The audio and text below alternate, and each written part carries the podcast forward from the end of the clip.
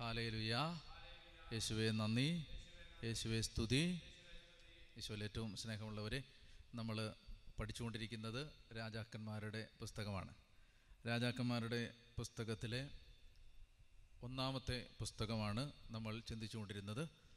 അതിൽ ഈ ഒന്നാം പുസ്തകത്തിന്റെ പതിനഞ്ചാമത്തെ പതിനാലാമത്തെ അധ്യായം വരെയാണ് നമ്മൾ കഴിഞ്ഞ ക്ലാസ്സിൽ കണ്ടത്. ഇപ്പോൾ രാജാക്കന്മാരുടെ ഒന്നാം പുസ്തകം. ഒന്ന് രാജാക്കന്മാർ ഒന്ന് മുതൽ പതിനാല് വരെ നമ്മൾ മനസ്സിലാക്കി. ഇന്ന് നമ്മൾ പതിനഞ്ച് മുതലുള്ള അധ്യായങ്ങളിലേക്ക് പോവുകയാണ്. അപ്പോൾ അതുകൊണ്ട് നമ്മൾ ഈ രാജാക്കന്മാരുടെ പഠനം കുറച്ചുകൂടെ എളുപ്പമാവാൻ വേണ്ടി ഞാൻ നമ്മൾ ഇതുവരെ എന്താണ് സംസാരിച്ചത് എന്നതിനെക്കുറിച്ച് ഒരു ചിത്രം തരാനായിട്ട് ആഗ്രഹിക്കുകയാണ്. ഇസ്രായേലിലെ രാജാക്കന്മാരുടെ ചരിത്രം പരിശോധിക്കുമ്പോൾ നമ്മൾ സാധാരണയായിട്ട് കാണുന്നത് മൂന്ന് ഘട്ടങ്ങളായിട്ടാണ്. ഒന്നാമത്തേത് ഈ രാജ്യം ഒരുമിച്ച് ഉണ്ടായ ഒരു കാലഘട്ടം.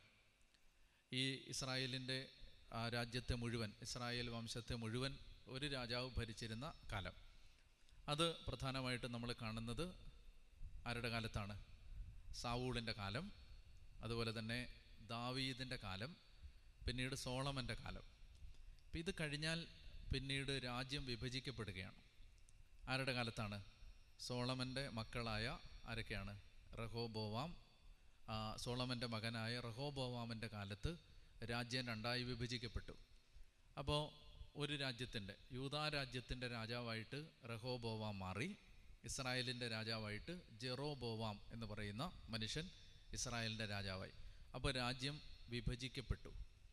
പിന്നീട് ഈ രാജ്യം വിഭജിക്കപ്പെട്ടതിന് ശേഷം ആ രാജാക്കന്മാരുടെ ചരിത്രം മുഴുവനാണ്. നമ്മൾ ഒന്ന് രാജാക്കന്മാർ രണ്ട് രാജാക്കന്മാർ. അതിന്റെ പ്രധാനപ്പെട്ട ആ ഭാഗം മുഴുവൻ വിശദീകരിക്കുന്നത് ഈ വിഭജിക്കപ്പെട്ട രാജ്യത്തിന്റെ ചരിത്രമാണ്. അപ്പോൾ നമ്മൾ ഇതുവരെ കണ്ടത് സാവൂളിന്റെ ചരിത്രം കണ്ടു. അപ്പോൾ സാവൂളിന്റെ ചരിത്രം നമ്മൾ പഠിച്ചത് എവിടെയാണ്? സാമൂഹലിന്റെ പുസ്തകം പഠിച്ചപ്പോൾ സാവൂളിന്റെ ചരിത്രം മനസ്സിലായി. പിന്നീട് ദാവീദിന്റെ ചരിത്രവും സാമൂഹലിന്റെ പുസ്തകത്തിലൂടെ മനസ്സിലാക്കി. മനസ്സിലാവുന്നുണ്ടോ? ഇനി അതുപോലെ തന്നെ പിന്നീട് സോളമന്റെ ചരിത്രം. അത് നമ്മൾ കണ്ടത് രാജാക്കന്മാരുടെ ഒന്നാം പുസ്തകത്തിന്റെ ആദ്യ ഭാഗത്ത് സോളമന്റെ ചരിത്രം നമ്മൾ മനസ്സിലാക്കി. ഇനി ഇത് കഴിഞ്ഞാൽ ഇനി ഈ രാജാക്കന്മാരുടെ ഒന്നാം പുസ്തകത്തിന്റെ പതിനഞ്ചാമത്തെ അധ്യായം മുതൽ രാജാക്കന്മാരുടെ രണ്ടാമത്തെ പുസ്തകത്തിന്റെ ഇരുപത്തി അഞ്ചാമത്തെ അധ്യായം വരെ വളരെ ദീർഘമായ ഒരു ചരിത്രം. അത് നമ്മൾ കാണാൻ പോകുന്നത് ഈ രാജ്യം രണ്ടായിട്ട് വെട്ടിമുറിക്കപ്പെട്ടതിന് ശേഷമുള്ള ഒരു ചരിത്രമാണ് നമ്മളിനി കാണാൻ പോകുന്നത്. അപ്പോൾ ഇപ്പോൾ രാജ്യം എത്ര രാജ്യമുണ്ട്? രണ്ട് രാജ്യമുണ്ട്. ഏതൊക്കെയാണ് രാജ്യത്തിന്റെ പേരുകൾ ഇസ്രായേലും യൂതയായും ഒരു രാജ്യമായിരുന്നു അത് രണ്ടായിട്ട് വിഭജിക്കപ്പെട്ടു. അപ്പോൾ ഇപ്പോൾ രണ്ട് രാജ്യമുണ്ട്. രണ്ട് രാജ്യമുണ്ട് രണ്ട് രാജാക്കന്മാരുമുണ്ട്. ആരൊക്കെയാണ് രാജാക്കന്മാർ? യൂതായിലെ രാജാവാണ് സോളമന്റെ മകനായ റഹോബോവാം. ഇസ്രായേലിന്റെ രാജാവാണ് ജെറോബോവാം. അങ്ങനെ ഈ രണ്ട് രാജാക്കന്മാർ രണ്ട് രാജ്യം. അങ്ങനെ ഇസ്രായേലിലെയും യൂതായിലെയും തുടർന്ന് വരുന്ന രാജാക്കന്മാരുടെ ചരിത്രമാണ് ഈ രാജാക്കന്മാരുടെ ഒന്നാം പുസ്തകത്തിന്റെ പതിനഞ്ചാമത്തെ അധ്യായം മുതൽ രാജാക്കന്മാരുടെ രണ്ടാം പുസ്തകത്തിന്റെ ഇരുപത്തി അഞ്ചാമത്തെ അധ്യായം വരെ നമ്മൾ കാണാൻ പോകുന്നത് ദീർഘമായ ഒരു ചരിത്രമാണ്. അപ്പോൾ ആ ദീർഘമായ ചരിത്രത്തിലെ ചില പ്രധാനപ്പെട്ട കാര്യങ്ങളാണ് നിങ്ങളോട് ഞാൻ പറയാൻ പോകുന്നത്. എല്ലാം നമുക്ക് എടുക്കാൻ സമയമില്ല. ഇനി ഇത് വായിക്കുമ്പോൾ നിങ്ങൾക്കിനി രാജാക്കന്മാരുടെ പുസ്തകം വായിക്കുമ്പോൾ അത് മനസ്സിലാക്കാൻ വേണ്ടിയുള്ള ഒരു ഒരു വഴി തുറക്കപ്പെടും. നമ്മൾ ഇത് പഠിക്കുന്ന വഴിയായിട്ട്. അതുകൊണ്ട് നമുക്ക് ആ ചരിത്രം മുഴുവൻ നമുക്കൊന്ന് മനസ്സിലാക്കാനായിട്ട് പരിശ്രമിക്കാം. അപ്പോൾ ഈ രാജാക്കന്മാരുടെ ഒന്നാം പുസ്തകത്തിന്റെ പതിനഞ്ചാം അധ്യായം മുതൽ രണ്ടാം പുസ്തകത്തിന്റെ എത്ര അധ്യായം വരെ? ഇരുപത്തഞ്ചാം അധ്യായം വരെ നമ്മൾ ദീർഘമായ ഒരു ചരിത്രത്തിലേക്ക് പ്രവേശിക്കുകയാണ്. പറഞ്ഞേ ഹാലേ ലുയാ ഹാലേ ലുയാ ഹാലേ ലുയാ ഇനി ഇനി വളരെ ശ്രദ്ധിച്ച് മനസ്സിലാക്കണം. ഈ ഇതിനെ രണ്ടായിട്ട് തിരിക്കുകയാണ് ഇനി. അതായത് യൂത രാജാക്കന്മാരുടെ ചരിത്രം പറയും. പിന്നീട് ഇസ്രായേൽ രാജാക്കന്മാരുടെ ചരിത്രം പറയും. അപ്പം നമ്മൾ ഓർക്കേണ്ടത് ഒരു രാജ്യത്തിന്റെ രാജാക്കന്മാരുടെ ചരിത്രമല്ല ഇനി പറയാൻ പോകുന്നത്? രണ്ടെണ്ണം പറയണമല്ലോ.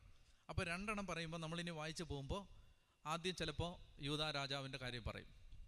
അത് പറഞ്ഞു കഴിഞ്ഞാൽ ഉടനെ അടുത്ത് ആരുടെ കാര്യം പറയും? ഇസ്രായേൽ രാജാവിന്റെ കാര്യം പറയും. പിന്നെ അത് കഴിഞ്ഞ് ചിലപ്പോൾ ഇസ്രായേൽ രാജാവിന്റെ മകന്റെ കാര്യം പറയും. പിന്നെ അത് കഴിഞ്ഞ് വീണ്ടും യൂത രാജാവിന്റെ ചരിത്രം. ഇങ്ങനെ ഇട കലർന്ന് മിക്സ് ചെയ്ത് ഇതിങ്ങനെ പറഞ്ഞുകൊണ്ട് പോകും അപ്പോൾ നമുക്ക് സംശയം വരരുത്. അതുകൊണ്ട് നമ്മൾ വായിക്കുമ്പോൾ ശ്രദ്ധിച്ച് വായിച്ചില്ലെങ്കിൽ ഇത് ഏത് രാജ്യത്തിലെ രാജാവാണെന്ന് സംശയം തോന്നും. ഇനി ഈ രാജാക്കന്മാരുടെ ചരിത്രം അവതരിപ്പിക്കുന്നത് ഒരു പ്രത്യേക രീതിയിലാണ്. അതെങ്ങനെയാണെന്ന് ഞാൻ പറയാം. ഇസ്രായേലിലെയും യൂതായിലെയും രാജാക്കന്മാരുടെ ചരിത്രം അവതരിപ്പിക്കുമ്പോൾ ഈ പുസ്തകം അവലംബിക്കുന്നത് ഒരു പ്രത്യേക രീതിയാണ്. അതായത് എല്ലാ രാജാക്കന്മാരുടെ ചരിത്രം അവതരിപ്പിക്കുന്നത് ഒരു പ്രത്യേക വിധത്തിലാണ്. അതെങ്ങനെയാണ്? അത് ശ്രദ്ധിച്ചോ. ആദ്യം പറയും ഇപ്പോൾ യൂത രാജാക്കന്മാരുടെ ചരിത്രം പറയുകയാണ്. സോറി അല്ലെങ്കിൽ ഇസ്രായേൽ രാജാക്കന്മാരുടെ ചരിത്രം പറയുകയാണെന്ന് വെച്ചോ. അപ്പോൾ രണ്ടുപേരുടെയും ചരിത്രം പറയുമ്പോൾ ആദ്യം അവർ പറയുന്നത് എന്താണെന്നറിയാമോ? ഇവരേത് കാലത്താണ് ഭരണമേറ്റത്? ഒന്നാമതായിട്ട് പറയും ഒരു രാജാവിന്റെ ചരിത്രം പറയുകയാണെന്ന് വെച്ചോ. അപ്പോൾ ആസ അല്ലെങ്കിൽ അബിയാം എന്ന് പറയുന്ന ഒരു രാജാവിന്റെ ഇപ്പോൾ പതിനഞ്ചാം അധ്യായത്തിൽ നമ്മൾ ആദ്യം കാണുന്നത് അബിയാമിനെയാണ്. ഈ അബിയാം എന്ന് പറയുന്ന രാജാവിന്റെ ചരിത്രം പറയുമ്പോൾ ആദ്യം പറയാൻ പോകുന്നത് ഇയാൾ എന്നാണ് ഭരണമേറ്റത്. ആയിരത്തി തൊള്ളായിരത്തി നാൽപ്പത്തി ഏഴിൽ രണ്ടായിരത്തി പതിനൊന്നിൽ എന്നൊക്കെ പറഞ്ഞൊരു കാലഘട്ടം പറഞ്ഞ് തുടങ്ങുകയാണ്. ഒന്നാമത്തെ കാര്യം. രണ്ടാമതായിട്ട് ഈ പറയുന്നത് ഇവരുടെ വാഴ്ചയുടെ ദൈർഘ്യം. എന്ന് പറഞ്ഞാൽ ഇവർ എത്ര നാൾ ഭരിച്ചു? ഇപ്പോൾ ഈ രാജാക്കന്മാർ എത്ര നാൾ ഭരിച്ചു? ഇപ്പോൾ പതിനെട്ട് വർഷം ഭരിച്ചു ഇരുപത് വർഷം ഭരിച്ചു നാൽപ്പത് വർഷം ഭരിച്ചു. ഏറ്റവും കൂടുതൽ ഭരിച്ചിരിക്കുന്നത് ഏതാണ്ട് നാൽപ്പത് വർഷമാണ്. അപ്പോൾ അതാണ് രണ്ടാമത് പറയുന്നത്. ഒന്നാമത് പറയുന്നത് ഇവർ ഭരണമേറ്റ കാലം. രണ്ടാമത് പറയുന്നത് വാഴ്ചയുടെ ദൈർഘ്യം. മൂന്നാമതായിട്ട് പറയുന്നത് ഈ രാജാവ് നല്ലവനാണോ തിന്മ പ്രവർത്തിച്ചവനാണോ?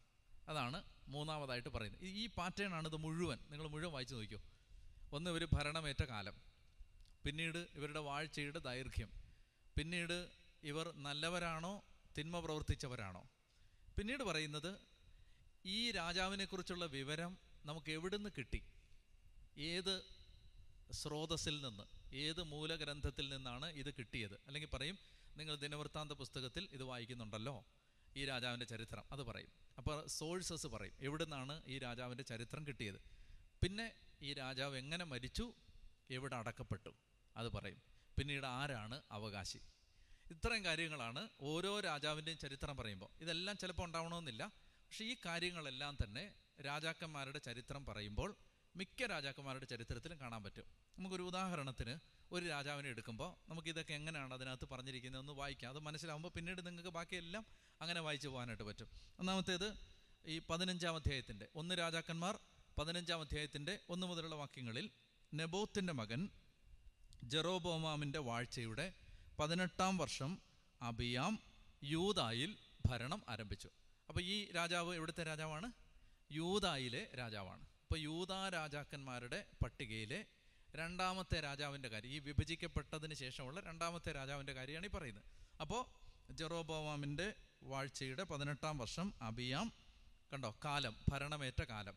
ജെറോബോവാം യൂതായിൽ ഭരിച്ചുകൊണ്ടിരുന്ന ആ ഭരണത്തിന്റെ പതിനെട്ടാം വർഷം യൂതായിൽ മറ്റേ രാജ്യത്ത് ആര്? അബിയാം ഭരണമേറ്റു കണ്ടോ ഭരണമേറ്റ കാലം. ഇനി അടുത്തത് അവൻ മൂന്ന് വർഷം ജെറുസലേമിൽ ഭരിച്ചു കണ്ടോ വാഴ്ചയുടെ ദൈർഘ്യം. എത്ര നാൾ ഭരിച്ചു? മൂന്ന് വർഷം അത് പറഞ്ഞിരിക്കുകയാണ്. പിന്നെ അബ്സലോമിന്റെ മകൾ മാഖ ആയിരുന്നു അവന്റെ അമ്മ. അമ്മയെക്കുറിച്ച് പറയുകയാണ്.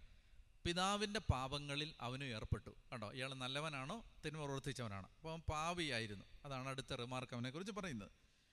പിന്നീട് താഴോട്ട് വരുമ്പോൾ ആറ് ഏഴും വാക്യങ്ങൾ അഭിയാം ചെയ്ത മറ്റു കാര്യങ്ങൾ യൂതാരാജാക്കന്മാരുടെ ദിനവൃത്താന്തത്തിൽ രേഖപ്പെടുത്തിയിട്ടുണ്ടോ? എവിടെ നിന്നാണ് ഈ വിവരങ്ങൾ കിട്ടിയത്? ദിനവൃത്താന്തത്തിൽ നിന്നാണ് ക്രോണിക്കിളിൽ നിന്നാണ്.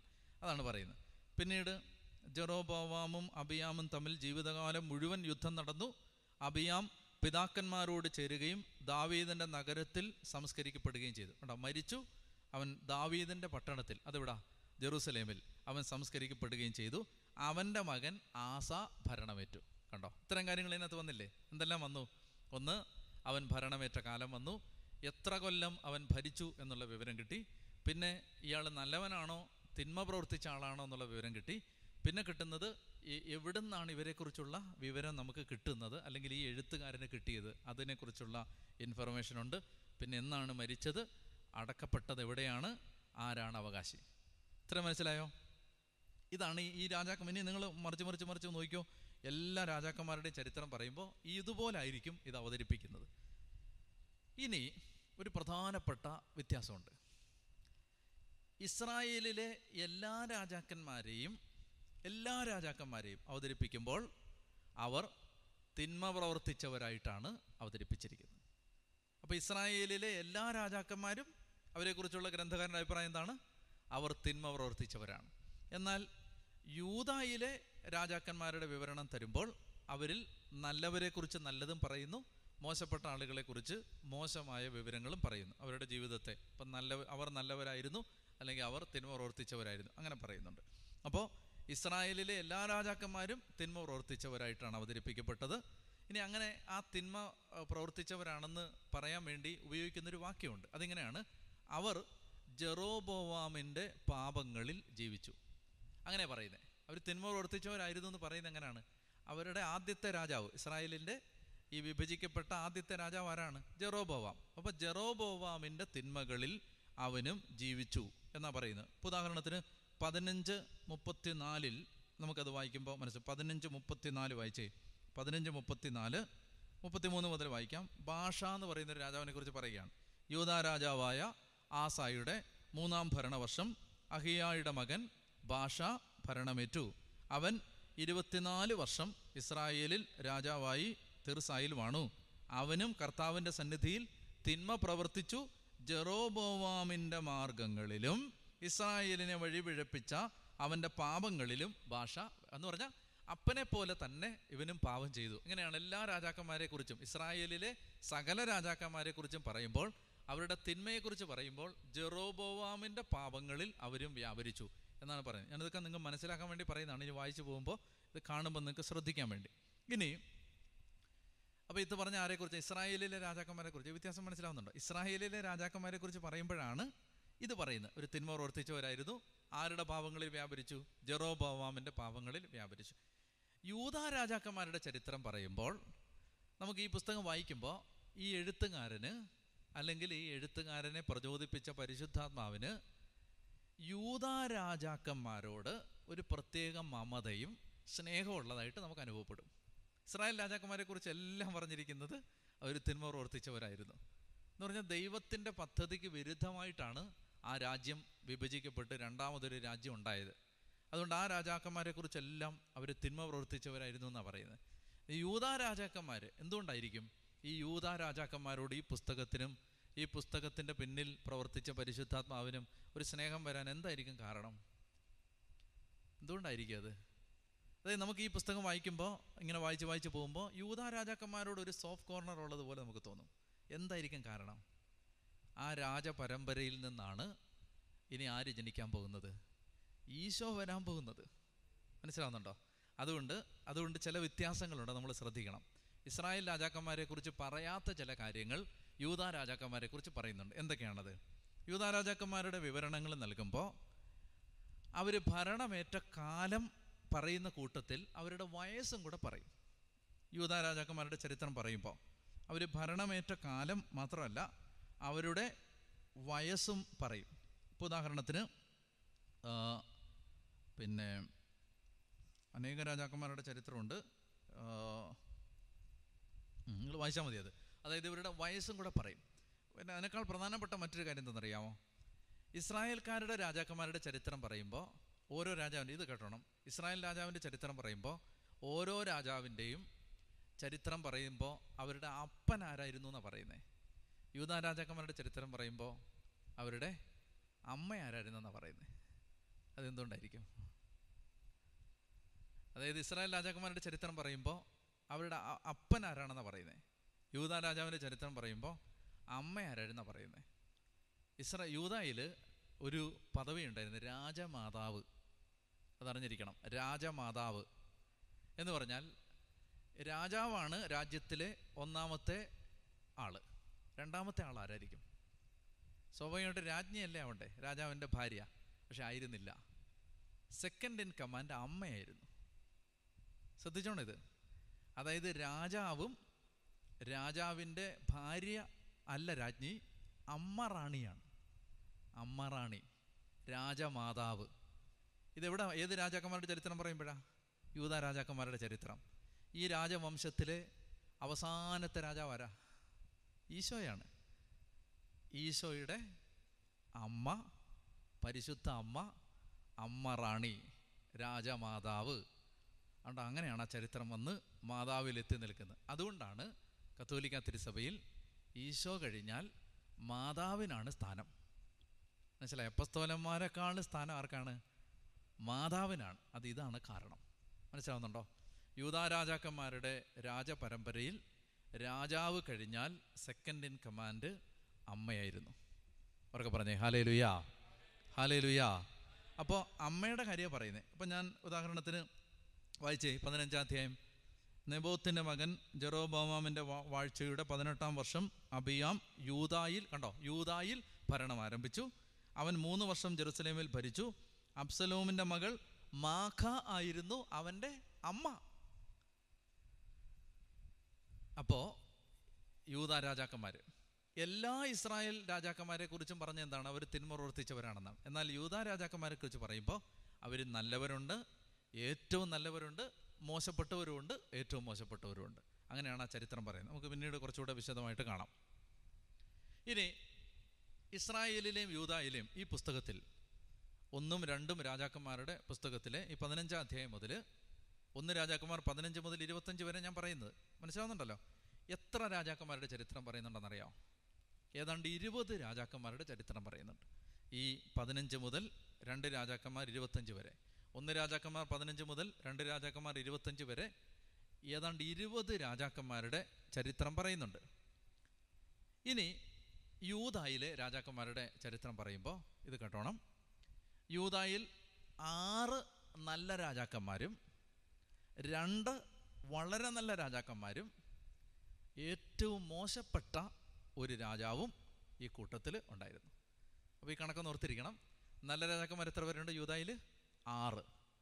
വളരെ നല്ല രാജാക്കന്മാർ എത്ര പേരുണ്ട്? രണ്ട്. ഏറ്റവും മോശപ്പെട്ട രാജാവ് ഒരാൾ ഇത്രയും പേരുടെ ചരിത്രം ഈ കൂട്ടത്തിൽ ഉണ്ട്. ഇനി അത് കൂടാതെ നമ്മൾ ഈ കൂട്ടത്തിൽ യുവതായിലെ ഈ രാജപരമ്പരയിൽ നമ്മൾ മനസ്സിലാക്കുന്ന വേറൊരു പ്രധാനപ്പെട്ട കാര്യം ഈ യൂത രാജാക്കന്മാരുടെ കൂട്ടത്തിൽ ഒരു രാജ്ഞിയും ഉണ്ടായിരുന്നു. രാജ്ഞി എന്ന് ഞാൻ പറഞ്ഞാൽ ഭരിച്ചിരുന്നത് ഒരു സ്ത്രീയായിരുന്നു. ഒരു പ്രാവശ്യം. അതിനെക്കുറിച്ച് കുറച്ച് കഴിഞ്ഞിട്ട് ഞാൻ പറയാം. അപ്പോൾ ഈ രാജാക്കന്മാരുടെ ചരിത്രത്തിൽ നല്ല രാജാക്കന്മാർ എത്ര പേരുണ്ട്? ആറ് പേരുണ്ട്. വളരെ നല്ല രാജാക്കന്മാർ എത്ര പേരുണ്ട്? രണ്ട് പേരുണ്ട്. വളരെ മോശപ്പെട്ട രാജാവ് എത്ര പേരുണ്ട്? ഒരാളുണ്ട്. രാജ്ഞി എത്ര പേരുണ്ട്? ഒരാളുണ്ട്. ഇതൊന്ന് ഓർത്തിരിക്കണം. ഇത്രയും ഈ ഹിസ്റ്ററിയിൽ ഇത്രയും പേരുണ്ട്. ഇനി ആരൊക്കെയാണ് നല്ല രാജാക്കന്മാർ? വെറുതെ ഈ പേര് ഓർത്തിരുന്നു. ആസ. ഒരു നല്ല രാജാവായിരുന്നു. ആസ. യഹോ ഷാഫാത്ത് നല്ല രാജാവായിരുന്നു. യോവാഷ് നല്ല രാജാവായിരുന്നു. അമസിയ നല്ല രാജാവായിരുന്നു. ഉസിയ നല്ല രാജാവായിരുന്നു. യോഥാം നല്ല എന്ന് പറഞ്ഞാൽ വളരെ നല്ലതല്ല എന്നാലും കൊള്ളാം. അങ്ങനെ ഒരു രാജാവ്. ഇതിന്റെ ബെസ്റ്റല്ല ഗുഡ് ഗുഡ് കിങ്സ് ഓക്കെ ബെസ്റ്റല്ല മനസ്സിലാവുന്നുണ്ടോ? അപ്പോൾ ആരൊക്കെയാണത്? വെറുതെ ഈ പേരുകൾ ഓർത്തിരുന്നു. ഈ പേരുകളൊക്കെ നമ്മൾ പിന്നീട് വായിക്കുമ്പോൾ നല്ല ചരിത്രമുള്ള രാജാക്കന്മാർ ആസ പിന്നെ യഹോഷാഫാത്ത് യോവാഷ് അമസിയ ഉസിയ യോഥാം. ആരൊക്കെയാണ്? എന്ന് പറഞ്ഞു നോക്കിയേ. ആരൊക്കെയാണ്? ആസ. ആസ ഓർക്കാൻ എളുപ്പമുണ്ട്. ആശ ആസ. ആസ. പിന്നെ ആരാണ്? യഹോഷാഫാത്ത് യഹോഷാഫാത്തിനെ കുറിച്ച് ഞാൻ നേരത്തെ പറഞ്ഞിട്ടുണ്ട്. മറ്റേ കൊട്ടാരത്തിന്റെ മുറ്റത്ത് ആളുകളെ വിളിച്ചു കൂട്ടി പ്രാർത്ഥിക്കുന്ന രാജാവാണ് യഹോഷാഫാത്ത് അപ്പോൾ ഒന്നാമത്തേത് ആരാണ്? ആസ. രണ്ട് യഹോഷാഫാത്ത് മൂന്ന് യോവാഷ്. ആരാണ്? യോ വാഷ് യോ വാഷ്. മൂന്നാമത്തേത്. നാലാമത്തേത് അമസിയ. ആ അമ്മച്ചിയ. അമ്മച്ചിയല്ല അമസിയ. അമസിയ. പിന്നെ ഇത് ഉസിയ. ഉസിയ. ദാവീദ് കൊന്ന ചതിയിൽ കൊന്ന ആളാരാണ്? ഉറിയ. ഇതാരാണ്? ഉസിയ. ഉസിയ. പിന്നെ യോധാം ആരാണ്? യോധാം യോധാം ജോനാഥൻ. യോധാം എന്ന് പറഞ്ഞു നോക്കിയേ. ആസ യഹോഷാഫാത്ത് പിന്നെ ആരാണ്? യോവാഷ് അമസിയ ഉസിയ പിന്നെ യോധാം അല്ലേ? ആസ യഹോഷാഫാത്ത് യോവാഷ് അമസിയ ഉസിയ യോധാം ആറ് പേര്. അവരാരാണ്? നല്ല രാജാക്കന്മാരാണ്. ആരൊക്കെയാണ് വളരെ നല്ല രാജാക്കന്മാർ അത് കൃത്യമായിട്ട് പഠിച്ചിരിക്കണം. ഒന്ന് ഹെസക്കിയ രണ്ട് Josiah. Hezekiah Josiah. Hezekiah Josiah. ബെസ്റ്റാണ്. നല്ല സൂപ്പർ രാജാക്കന്മാരാണ്. ഇനി ഏറ്റവും കൊള്ളരുതാത്ത രാജാവ് ആരാണ് ഞാൻ നേരത്തെ ഒന്ന് പറഞ്ഞിട്ടുള്ളതാണ്. ഒരു രാജാവ്. ഒരു ക്ലൂ തരാം. ജോസഫിന്റെ ഒരു മകന്റെ പേര് അതായിരുന്നു. മനാസെ. ഏറ്റവും മോശപ്പെട്ട രാജാവാണ് മനാസെ. എന്തുകൊണ്ടാണെന്ന് ഞാൻ പറയാം. ഈ അമ്പത്തഞ്ച് വർഷമാണ് ഇയാളെ ഭരിച്ചത്. ഈ മനാസയാണ് ബാബിലോൺ അടിമത്തത്തിലേക്ക് പോയതിന്റെ ഒരു കാരണം. മനാസെ. നമുക്ക് പിന്നീട് പറഞ്ഞു പോവാത് അപ്പോൾ ഇത്രയും പിടിയിട്ടില്ലോ ആറ് രാജാക്കന്മാർ നല്ല രാജാക്കന്മാർ ആരൊക്കെയാണ് ആസ യഗോഷാഫാത്ത് യോവാഷ് അമസിയ ഉസിയ യോഥാം ഇത്രയും പേരാണ്. സൂപ്പർ രാജാക്കന്മാർ ആരാണ്? സൂപ്പർ സൂപ്പർലേറ്റീവ് ബെസ്റ്റ് ആരൊക്കെയാണ്? ഹെസക്കിയ ജോസിയ രണ്ട്. ഇനി ഏറ്റവും മോശപ്പെട്ട രാജാവ് ആരാണ് മനാസെ രാജ്ഞി രാജ്ഞിയാണ് അത്താലിയ ആരാണ്? നെത്തോലി നെത്തോലി അല്ല അത്താലിയ അത്താലിയ അത് ഓർത്തിരിക്കണം. ഈ അത്താലിയ ആരാണെന്ന് അറിയാമോ അത്താലിയ ജസബൽ എന്ന് കേട്ടിട്ടുണ്ടോ? ജസബൽ ആഹാബിന്റെ ഭാര്യയാണ്. നാബോത്തിനെ കല്ലെറിഞ്ഞു കൊന്ന ഏലിയായെ പീഡിപ്പിക്കാൻ ശ്രമിച്ച ദുഷ്ടയായ രാജ്ഞിയാണ് ജസബൽ. ആ ജസബലിന്റെ മകളാണ് അത്താലിയ. ഇവളെന്ത് ചെയ്യുന്നറിയാമോ അധികാരം പിടിച്ചെടുക്കാൻ വേണ്ടി രാജാവാകാൻ സാധ്യതയുള്ള എല്ലാവരെയും കൊല്ലാൻ ഒരു ശ്രമം നടത്തിയവൾ. ഇവക്ക് രാജസ്ഥാനത്തേക്ക് വരണം. ആർക്ക്? അത്താലിയായിക്ക്. അപ്പോൾ അതിനുവേണ്ടി അവൾ എന്താ ചെയ്യുന്നറിയാമോ? രാജാവാകാൻ കൊച്ചു കുട്ടികൾ മുതൽ അടുത്ത രാജാവാകാൻ സാധ്യതയുള്ള രാജപരമ്പരയിലെ രാജാവാകാൻ സാധ്യതയുള്ള എല്ലാവരെയും കൊന്നൊടുക്കി. കൊന്നൊടുക്കിയിട്ട് അവൾ രാജാവ് ശ്രമം നടത്തി. പക്ഷേ ഒരു ബന്ധുവായൊരു സ്ത്രീ യോവാഷ് കേട്ടിട്ടില്ല? യോവാഷ് നല്ല രാജാക്കന്മാർ ഇവിടുത്തെ ഒരാളാണ്. യോവാഷ് കൊച്ചുകുട്ടിയായിരുന്നു ആ കൊച്ചുകുട്ടിയെ അവൾ വേലക്കാരിയുടെ കൂടെ ഒളിപ്പിച്ച് അവളെ കൊല ആ കുഞ്ഞിനെ യോവാഷിനെ ഈ അത്താലിയയുടെ കയ്യിൽ നിന്ന് രക്ഷപ്പെടുത്തി ഒളിപ്പിച്ച് വളർത്തി. അങ്ങനെ യോവാഷ് അത്താലിയയുടെ മരണത്തിന് ശേഷം രാജാവായി. അങ്ങനെയാണ് അതിനെ കർത്താവ് യൂതാ വംശത്തെ വീണ്ടെടുക്കുന്നത്. ആ രാജപരമ്പര മുറിയാതെ നിന്നു. അത്താലി ആരാണ്? ആരുടെ മകളാണ്? ജസബലിന്റെ മകളാണ്. അപ്പോൾ ഈ ജസബലിന്റെ മകൾ ജസബൽ മഹാദുഷ്ടയായ സ്ത്രീയായിരുന്നു. ഓർമ്മയുണ്ടല്ലോ? അപ്പോൾ അവളെപ്പോലെ അധികാരം പിടിച്ചെടുക്കാൻ വേണ്ടി എന്ത് ചെയ്തു? രാജാവാകാൻ സാധ്യതയുള്ള എല്ലാവരെയും കൊന്നൊടുക്കി. പക്ഷെ ഒരാളെ പേരെന്താണ്? യോവാഷ് എന്ന് പറയുന്ന കുട്ടിയെ ബന്ധുവായിരുന്ന സ്ത്രീ ധാത്രിയുടെ കൂടെ വേലക്കാരിയുടെ കൂടെ ഒളിപ്പിച്ച് അങ്ങനെ അവനെ വളർത്തി അവൻ അത്താലിയെ മരിച്ചപ്പോൾ രാജാവായി. അപ്പോൾ ഇത്രയും ഓർമ്മയുണ്ടല്ലോ ആറ് നല്ല രാജാക്കന്മാർ രണ്ട് വളരെ നല്ല രാജാക്കന്മാർ ഒരു ദുഷ്ടനായ രാജാവ് ഒരു സ്ത്രീ അത്താലിയ. ഇത്രയാണ് യൂത രാജാക്കന്മാരുടെ ചരിത്രം. ഇനി ഇസ്രായേലിൽ അത് കേട്ടോ അടുത്തത്. ഇസ്രായേലിലെ എല്ലാം മോശപ്പെട്ട രാജാക്കന്മാരാണ്. ഒൻപത് രാജവംശങ്ങൾ അവിടെ ഉണ്ടായി ഇസ്രായേലിലെ എല്ലാ രാജാക്കന്മാരും മോശപ്പെട്ടവരായിരുന്നു. എത്ര രാജവംശങ്ങളുണ്ടായി? എത്ര രാജകുടുംബങ്ങൾ? ഒമ്പത്. അതായത് ഒരു കുടുംബത്തിൽ നിന്ന് അവനെ വധി കൊല്ലപ്പെട്ട് കഴിയുമ്പോൾ വേറൊരുത്തിന് അധികാരം പിടിച്ചെടുക്കും. ആ കുടുംബത്തിൽ നിന്ന് രാജാവും ചിലപ്പോൾ അവനെ കൊന്നിട്ട് വേറൊരു കുടുംബത്തിൽ നിന്ന് പിടിച്ചെടുക്കും. ഇങ്ങനെ ഒമ്പത് രാജവംശങ്ങളുണ്ടായി ഒമ്പതെണ്ണം.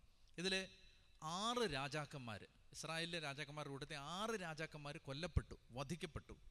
ഇനി ഇസ്രായേലിലെ രാജാക്കന്മാരെല്ലാം മോശപ്പെട്ട രാജാക്കന്മാരാണ്. അതിൽ ഒമ്പത് രാജവംശങ്ങളുണ്ട്. ആറ് രാജാക്കന്മാർ വധിക്കപ്പെട്ടു. യൂത രാജ രാജവംശത്തിൽ എത്ര രാജപരമ്പരയുണ്ട്? എത്ര രാജവംശങ്ങൾ കാണും യൂത രാജവംശത്തിൽ?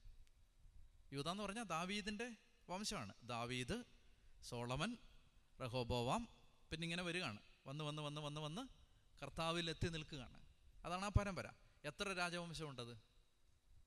ഇസ്രായേലിൽ ഒമ്പത് രാജവംശം ഉണ്ടായിരുന്നു ഇവിടെ എത്ര ഉണ്ട് ഒന്നേ ഉള്ളൂ. ആ രാജവംശം ഇടമുറിയാതെ നിന്നു. ദാവീദിന്റെ പരമ്പര ഇടമുറിയാതെ നിന്നു. എന്തിനു വേണ്ടിയാണത്? ആ ദാവീദിന്റെ വംശത്തിൽ നിന്നാണ് അവൻ യേശു രാജാവായി വന്ന് പിറക്കുന്നത്. അപ്പോൾ ആ പരമ്പര ഒറ്റ ലൈനേ ഉള്ളൂ. അതിങ്ങനെ മുറിയാതെ മുറിയാതെ മുറി ആ പരമ്പരയിലാണ് പരിശുദ്ധ അമ്മ.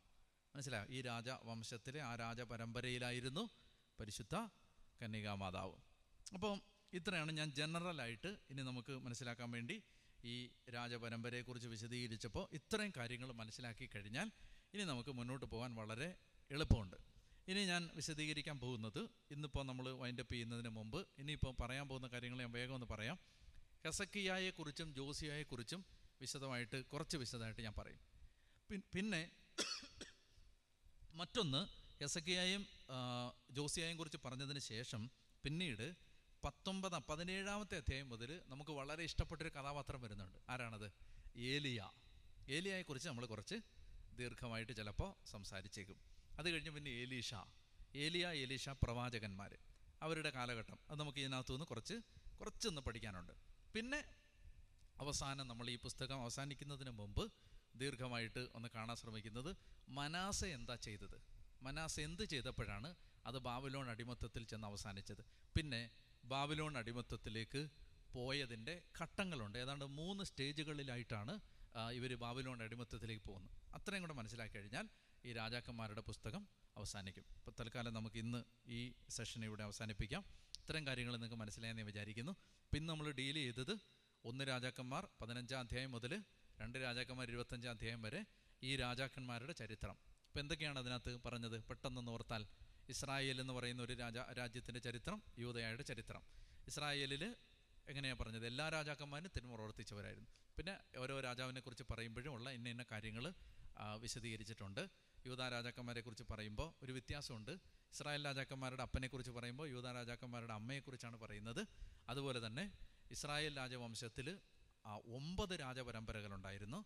യൂതായിൽ ഒരു രാജപരമ്പര ഉണ്ടായിരുന്നുള്ളൂ. അപ്പോൾ ആ കാര്യങ്ങളെല്ലാം ഓർമ്മയിരിക്കുക അങ്ങനെ ഈ രാജാക്കന്മാർ ആറ് നല്ല രാജാക്കന്മാർ രണ്ട് വളരെ നല്ല രാജാക്കന്മാർ പിന്നീട് ഒരു വളരെ മോശപ്പെട്ട രാജാവ് ഒരു രാജ്ഞി. ഇത്രയും കാര്യങ്ങൾ ഓർത്തിരിക്കുക. വളരെ നല്ല രാജാക്കന്മാരാരൊക്കെയാണ് ഹെസക്കിയ ജോസിയ. അവരുടെ ചരിത്രം നമ്മൾ ദീർഘമായിട്ടൊന്ന് വായിക്കേണ്ടതാണ്. അപ്പോൾ ഇത്രയും കാര്യങ്ങൾ ഒന്ന് മനസ്സിൽ വെച്ചുകൊണ്ട് നമുക്ക് പ്രാർത്ഥിക്കാം. ഈശോയെ ഈ വചനം പഠിക്കാൻ അങ്ങ് ഞങ്ങളെ സഹായിക്കുന്ന അവിടുത്തെ കൃപയോർത്ത് ഞങ്ങളങ്ങെ സ്തുതിക്കുന്നു ആരാധിക്കുന്നു അങ്ങേക്ക് നന്ദി പറയുന്നു. കൂടുതൽ വചനം ആഴത്തി പഠിക്കാൻ ഞങ്ങളെ സഹായിക്കണമേ. പരിശുദ്ധ അമ്മയുടെ മാധ്യസ്ഥം തേടി പ്രാർത്ഥിക്കുന്നു. കൃപ നിറഞ്ഞ മറിയമേ നിനക്ക് സമാധാനം. നമ്മുടെ കർത്താവ് നിന്നോടുകൂടെ നീ സ്ത്രീകളിൽ അനുഗ്രഹിക്കപ്പെട്ടവളാവുന്നു. നിന്റെ ഉദരഫലമായി നമ്മുടെ കർത്താവ് യേശുമിശിക വാഴ്ത്തപ്പെട്ടവനാവുന്നു.